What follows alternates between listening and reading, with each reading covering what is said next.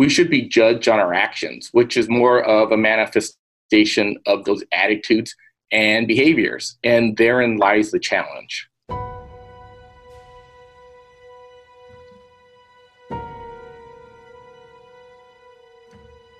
I'm Albert Ko, and I'm the Bureau Manager for Construction Management in the Building Design and Construction Division of Public Works.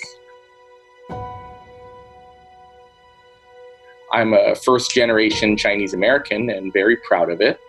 I was born and raised in San Francisco and have lived here my entire life. Growing up, we were always seen as different, and, and it was tough racism was rampant at, at those times. And it's, it's very apparent uh, when white was considered the norm and anything outside of white is something to be ridiculed. There were a lot of uh, racist remarks and they would try to mock you. And it wasn't just uh, any single event, it, it was just all over the place. Uh, they mock uh, just everything that you wear, we would get remarks like, "Do you know kung fu?" and and did you have chop suey for lunch? And I don't even know what that is. And uh, uh, you know, it's not just one or two people saying it. A lot of people were saying it. And when you speak your native language, uh, people would look at you and say, "You can't speak that here. This is America." And it's sad to say, but some some of us would feel ashamed that our parents would only speak that. And we would say don't speak that in public. You're going to call attention to ourselves. As a kid you never want to be picked on. And you always wonder what you did wrong and a lot of times you just wanted to be to be treated as equals that's all and you wonder um, what would it be like if i were white and I didn't think that because I was ashamed of who I was, but more so, what would it be like being treated as an equal? Because growing up, I never felt that way. We always had to overcompensate, and and schooling was the only opportunity we had to really um, do something about it uh, study hard, uh, do well on tests, study even harder. There weren't too many activities going on when we were kids. It's so there's so many more opportunities now. But back then, we were in a bubble in Chinatown. Society didn't reach out with interpretations in every language. We had to interpret everything for our parents and ourselves and when you venture outside of Chinatown, you weren't exactly welcomed.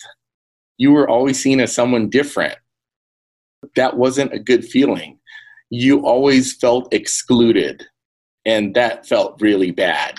It was like someone playing a game, and they said, We could all play except you. You know, fear of missing out, FOMO, that's a real thing. And it was worse when we were kids this is kind of sad, but we learned to accept this. We said, that's not going to change because of who we are. I can't make myself white and suddenly be part of the team. And, and that's why remarks by our current president, uh, Kung Flu, hits such a nerve. The racism is still out there and it's just hidden better. But when we were growing up, uh, we were always treated as second class citizens. And we felt that way.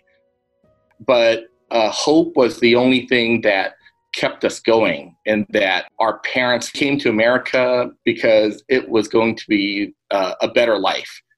There was the promise of a better life if you work hard. And that's what we did. And that was what was ingrained in us by our parents. And they would always tell us avoid trouble, look down, don't be involved. This is the norm of growing up in America. So uh, we have to live with that and accept it and do our best with those obstacles.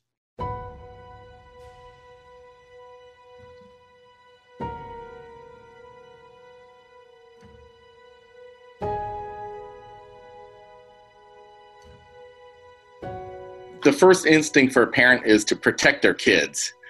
And I worry about how they grow up in society. And I don't want them to go through what I did. So I try to tell them be proud of who you are. I mean, you're Chinese American.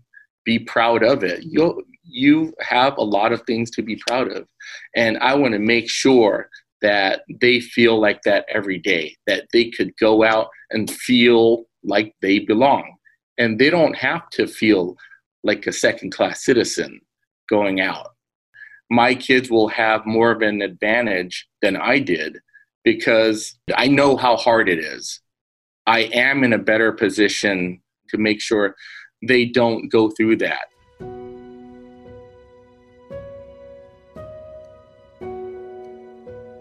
Children don't succeed in silos they thrive in communities. And I really believe that, that the rising tide lifts all ships. And when we join organizations that uh, celebrate communities rather than individuals, we're in a far off better place. I want my kids to not grow up in a bubble, but grow up and thrive in a community.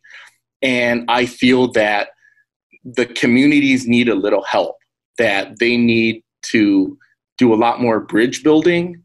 And I don't want to just complain about that, what's not there. I want to be part of the solution and to build these bridges and to help build these communities. And I know it's kind of corny that I want to build a better future for my kids. And I know we say that a lot, and that's all we want for our children. But you have to do it. So that's why I take the lead on a lot of these events that I want to set the example that look at your dad. You know, dad believes in what he says, so I'm going to role model it for you.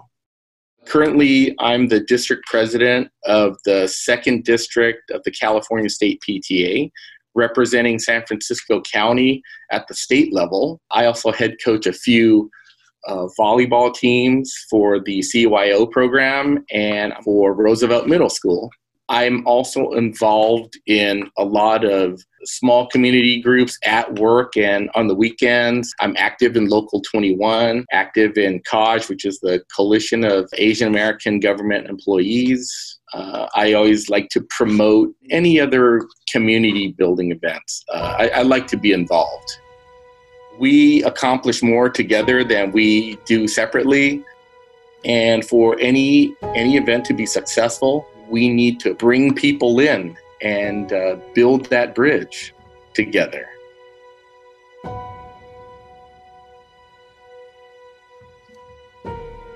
I think with any movement, the number one thing is awareness.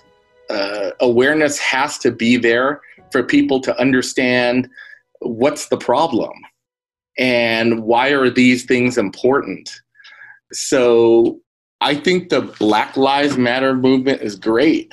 And i think the issues that it raises are great uh, racial equity for all. I think it's amazing.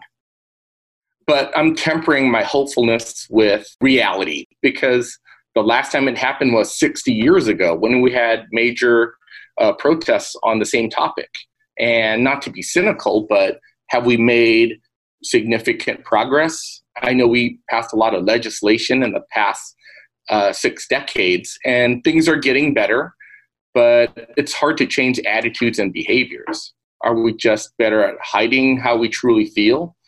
It's so easy to convince people to say the right things, but we should be judged on our actions, which is more of a manifestation of those attitudes and behaviors. And therein lies the challenge. I always hear people say, hey, go back to where you're coming from. Well, I was born here, right? But I don't think that's the point. It's not like I could carry my birth certificate around with me and then show them, look, I was born here, and suddenly, oh, I'm sorry, I guess it's okay then, right? It's based on my appearance that I can't change. And because of that, the attitudes won't change either. There's still some scars left over from from growing up and and being thought of as a second class citizen. and and I know the rhetoric is out there that we are all equal and but is that really how we treat each other? I mean the attitudes and behaviors are still out there. And that's more true now because we have a president that just doesn't think it's a big deal. We should all be treated as equals, not by how we look or where we came from, but because we're all human beings and we should all be treated as human beings. And that's tempered by the black lives matter. And it's i think we're at a tipping point where it's been like this for a long time. And i think at this point enough is enough